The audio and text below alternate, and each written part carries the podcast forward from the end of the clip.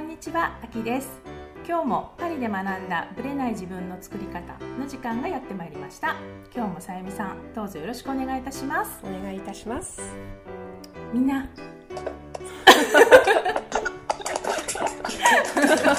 ありがとうございます。あ、いいですよ。ありがとうございます。今面白い音が聞こえてきたと思うんですが、はい。はい。今日は何をやってるかというとこのポッドキャストの公開収録をやって皆さんが画面の向こうにいらっしゃるということをやってます。ちょっと緊すごいね試みですね。試みですね。どうですかさゆみさん？緊張しますよ緊張しますか？さすがのさゆみさんも緊張しますはい。ここはねどこかっていうとさゆみさんのお宅なんですよね。そうです。はい。はい。後ろにはい。これローラーでなんていうの？はい。見えるかしら？うん。ローラーで絵を描く。ローラーの一本なんですよ。で絵を描くという佐藤さんの、ね、作品があのさゆみ家にはは飾られているっていう。パリにいらっしゃったはい時にイベントでね。描いて、はいはい。いただいた絵ですね。はい。はい。まあ、今回は公開収録ということであの、まあ、皆さんに立ち会っていただき海外のオーストラリアの方からあ東京の方はもちろんその岩手の方から四国の香川まで。あ嬉しいですね。ねありがたいことですよね。はい、今日はですねちょっと実はお知らせがあって私のやりたかった夢が一個叶ったってはい話をしたいんです、どうどんな夢でしょう？それはねあの文章を、まあ、自分でブログとかも書いてるじゃないですか、それをウェブとか雑誌で連載をするっていう。メディアの上でそうコラムを書くっていうのが夢だったんですよ、うん。夢っていうかもうずっとやりたいやりたいやりたいって思ってたんだけれどもなかなか縁がなくてで今回叶った。おめでとうございます。ありがとうございます。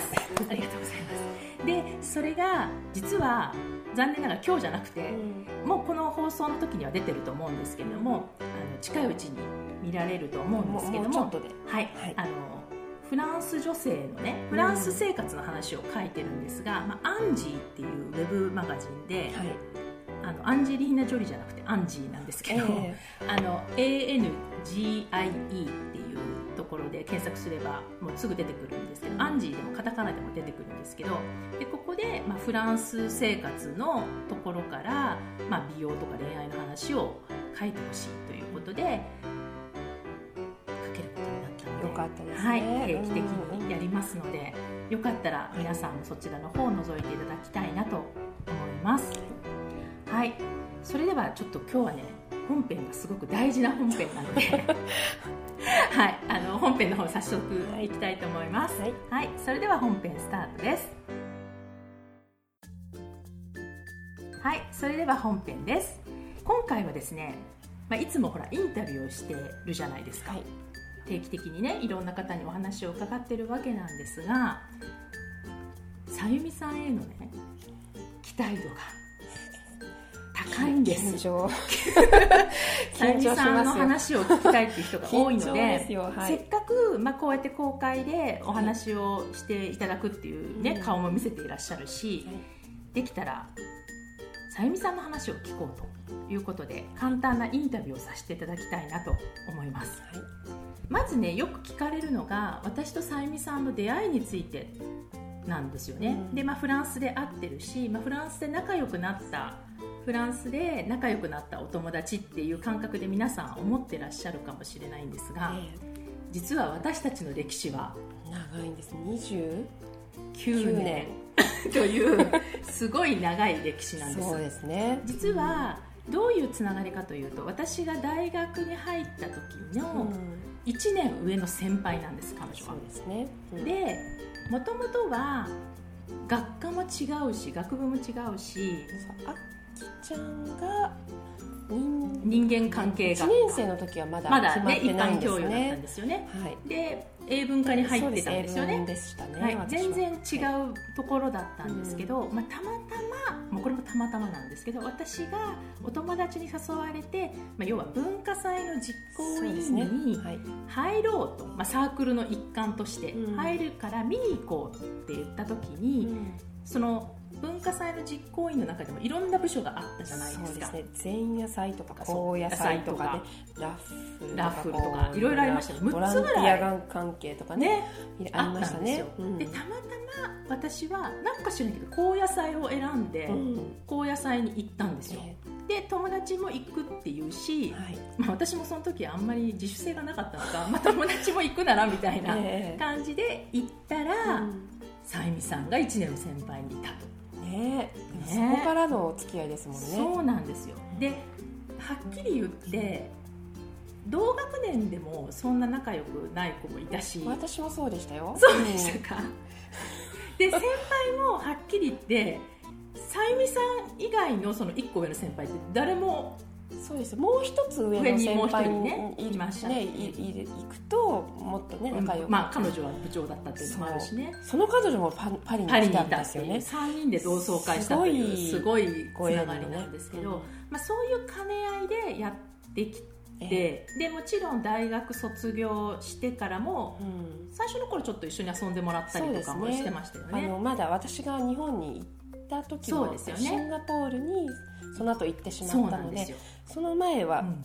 遊んでましたね、あの彼女は、まあ、これから話していただきますけど、はい。もう仕事もバリバリやるけど遊びもバッチリやるっていう感じのそうでしたね。っていう感じで、はい。だから大学卒業からちょっとフランスに来るまでの間の実は私も空白の期間ですよ会ってなかったからね。うん。その間をちょっと今日聞きたいなとはい思います。はい。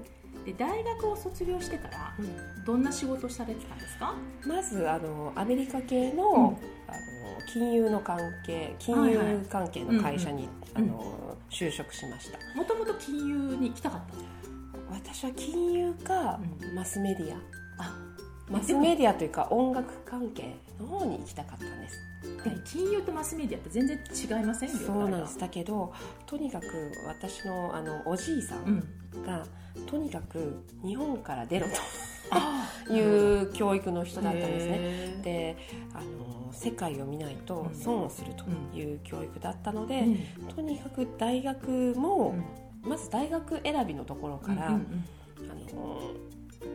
まあ、日本以外のところにこう目が向いてる学校。を選んだ方がいいということで、ね、その大学を選び、で就職の時も両親はすごいうるさかったですけれども、公務員でしたし、はいはい。あのじ実家に帰ってこいっていうのをちょっと振り払い、大分県なんですよねそうなんです。九州のね。で秋さんのお父様も大分の父方そこもねご縁なんですよね。本当に不思議なご縁ですね。うんあのそういうこともあってまあ、おじいさんが海外に出ろという方だった、うんうん人だったのでちょっとあの、まあ、できれば日本の企業以外のところに就職したいなっていうのがちょっとありじゃあました。外資系。はい、はい、っていうかあの金融もとっても興味あったんですけども、その当時、えー、と日本の金融業界はとても厳しくて、うん。あのいろんなメガバンクとか、はいはい。証券会社の、ね、会社でも、総合職一般職でも、自宅から通える人以外は雇わない。っあったあった。ていう時代だったんです。でそうなると私は自宅からは通えないので、雇ってもらえないんですよ、うんうん。面接にも行きましたけども、はい。そういう理由で断られました、はい。でそうなると外資しかないんです。なるほどなるほでそういう理由で外資系の金融に、あの最終的にはあの、うん。決まりました。どで何をやってたんですか？金融系えー、と金融でそこは、えー、と保険会社と投資会社が一緒になったところで、私はまずとあの保険の方に入りまして、ええ株主代表訴訟とかそういったちょっとあの法律的なことも勉強しなければいけなかったんですけど、えその,、まあ、あのアメリカの会社ではこういろんな株主からえこう業績が悪いっていうことで訴えられる会社も多いんですね。はいはい。それをあの防ぐっていうための保険を売ってる保険会社がたくさんありまして投資会社もたくさんありまして。でそれの最初に日本に入ってきたばかりの商品だったので、うん。それを日本で販売するっていうえお仕事をしてました、でそこにはどれぐらいいらっしゃったんですか？そこには4年いました。4その年間。4年間の後は？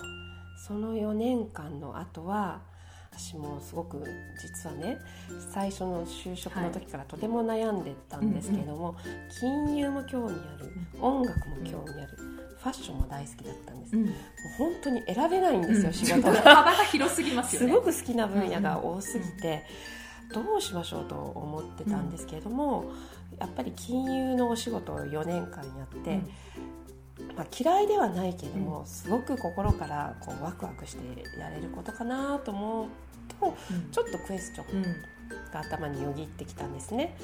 で本当に本当に自分が仕事と思わないでやれること、うん、もう趣味の一環というか、あの本当に喜んでやれることっていうのを考えた時にやっぱりファッション、うん、それはごめんなさい。4年の間にこうムクムクと出てきたもう出てきましたね。もともと多分あったと思うんですけども、うんうん、だんだんやっぱりこの分野がとってもやりたいっていうのが、ムクムクムクムクこう伸びてきて、もう移らざるを得ないような状況、うん、なったはい、なりましたねでその4年間の間に、研修として、まあ、シンガポールに半年いたり、その半年後はあのずっとアメリカにいたり、香港に行ったりオーストラリアに行ったりと、いろいろとこう、研修で何ヶ月かごとにいろんな国を回っていくうちに、ああもうなんか あの好きなことすればいいのかなってちょっと思いました。はいでそこからじゃあどうやってファッションに移ったんですか？そこで私はたまたまこうジャパンタイムズを毎日毎日こう、うん、まあ、仕事上、はい、あのファイナンシャルタイムズとかいろいろ読んでなきゃいけなかったんですけども、まあ、読んでたんです、うん、で求人欄に目を通した時に、はい、たまたま某フランス系の PR 会社の広告が目に留まったんですね、はい、であここはとってもあの扱ってる聞いたことがあったあの会社だったので、扱っているブランドが面白い大好きなブランドばっかりだったので、ここの PR、広報の仕事をしたいなっていうのがあのすごくありまして、そこにあの職務経歴書とか、あの送りました。で？そして、すぐに面接があり、でたまたまその社長さんが大学の先輩でした、あそうなんですか？あの方。はい。大学の先輩でした、はい、であの大学でこう語学研修で行ったところも同じで、うん、もうとても共通点があったんですね、うん、でそこでまあ意気投合しすぐにいらっしゃいと。いうことですぐに雇っていただけて、うん、はいあのあっさりじゃあ金融の方は、はい、もうもうやめあっさりやめました私ねそのその話を昔聞いた時に覚えてることがあって、うんはい、必ず、まあ、今は当たり前なのかちょっと当時の話なのかわからないけれども、うん、えっと、応募を送った時に、はい、必ず切手付きの封筒を返信用の封筒を必ずつけたって話をしてくれたんですよ、えー、さんが。えー、で私は当たり前だと思ったんだけど、うん、どうやらそういうことする人がさゆみさん以外いなかったらしいそうなんですか？っていうふうに言ってたんですよさゆみさんが。でその社長さんが、あそういうことがちゃんとできる人だっていうところで、さゆみさんを高く買ったっていう話を聞いたんですよもうすっかり忘れてましたそうなんですね。でもすごい印象残ってるんですよ、うんうん、だからあそこでやっぱり人と違うことがやっぱできる、で特に PR だから、はい、っていうところは、ね。はい、うん、大きかったのかなと思って、まあ、広報っていうのはね、いろんな方と接しなければいけないですし、いろんなところに気を配らなければいけないので多分そういうところは彼女もとても、あの見ていたんではないかなというのはました。でその後は、そこにどれぐらいいらっしゃその後はそこ短かったんですよ。そうなんですか？本当に1年もいなかったですよ、うんうんうん、だけどすごい凝縮した、うん、あの勉強させていただいて、うん、その後に、うん、あのまたアメリカ系の商社ですね、例えばあのアメリカのとても有名なブランドでコーチとかありますよね、はい、ああいった会社をあの日本で紹介している商社はい、商社に、うん、あのまあ、そのブランドを全て統括している会社に、うん、あのまあ、お声がかかったので、うん、はい、移りました。はい、それじゃ日本のオフィスだったそうです。その日本のあの支店に移りましたね。でもじゃあそこからもずっとやっぱファッションの道。そうです。そこはねスポーツブランドとか、ヘインズとか、うんうん、まあ、そういったこうなんていうんでしょういろんなブランドを扱っていたので、アメリカのブランドですねアメリカの結構主要なブランドをいくつか持ってた商社だったので、えー、とそうですね。いろいろ勉強させていただきましたね、はい、でそこから結構転職してんですよねそうです。ね、そこからまた、私の友人でヘッドハンターがいたんですね、でそのヘッドハンターがあのもし興味があったらあのあるアメリカ系のちょっとファッションブランドというかシューズのブランド、うん、はい、靴ですね有名な、はい、コンバースっていうブランドがあるんですけども、うん、そちらがマーケティングのスタッフをね募集してるということで、ちょっとお声がかかったので、またヘッドハンターに、あの仲介してもらって、そこに働くことになりました。どれぐらいいらっしゃったんですか？そこはねやっぱり4年ぐらいでしたね。あいたんですね、はい、で4年でまだね次があるんですよね。そうです。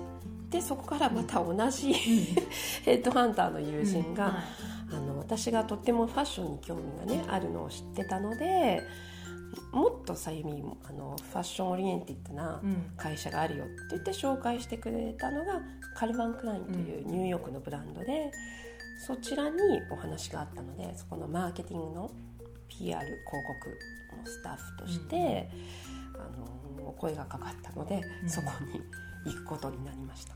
結構じゃあちゃんとこうステップアップしてる感じ、あのー、そうですね。マーケティング PR、うん、広告っていう範囲を私はとても好きな分野なので、そこに絞って、で行きたい部分をファッションっていうところに絞って、あの一応考えて。えじゃあマーケティングた感じ PR はもうずっとそのファッションに興味を持った頃からそっちでやりたいはい。あのそれは就職の時もそう思ってたんです、うん、本当はこう音楽関係に行きたかったんです、うんうんうん、そこでもマーケティングプロモーションの部分に行きたかったんですけど、うん、そこは夢が叶わず、うん、最終面接にちょっと行けなかったんですけれども、ね、はい、常にそういう方向は向いていました、はい、なるほど。結構バリバリのキャリアウーマンって感じもうもう目指したらね。ちょっとつ盲信ですよ、ね、はい、でどっからその結婚の方の話が出てくるのかなっていうのがあると思うので。結婚はね考えてませんでしたね。ずっと。ということで。それで今、はい、えーと、その時点で今何歳ぐらいですか？30その時点前半ぐらい。そうですね。334ぐらいまでそこまで全然考えてなかった少なくとも20代は全く考えてませんでした。もうもう結婚は、まあ、どうでもいいかなって。29歳ぐらいからちょっと考えようかなっていうぐらいで、でそこまではとにかくまず自分のキャリアを、うん、きちんと確立しようみたいな、そこばっかりしか見てませんでしたね、はい、そこからの話をじゃあじゃあ次回お聞かせいただくということで、はい、はい、楽しみにしてます、はい、はい、ありがとうございました。ありがとうございました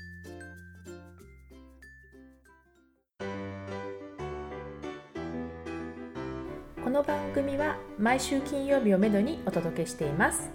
確実にお届けするための方法として iTunes や Podcast のアプリの購読ボタンを押していただければ自動的に配信されますのでぜひ購読のボタンを押してください。また皆様からの質問感想をお待ちしています。パリプロジェクトで検索していただきそちらのお問い合わせからポッドキャストを選んでいただき質問や感想を送ってください。どしどしご応募お待ちしています。また来週のパリから学んだブレない自分の作り方をどうぞお楽しみに。さゆみさんありがとうございました。ありがとうございました。秋でした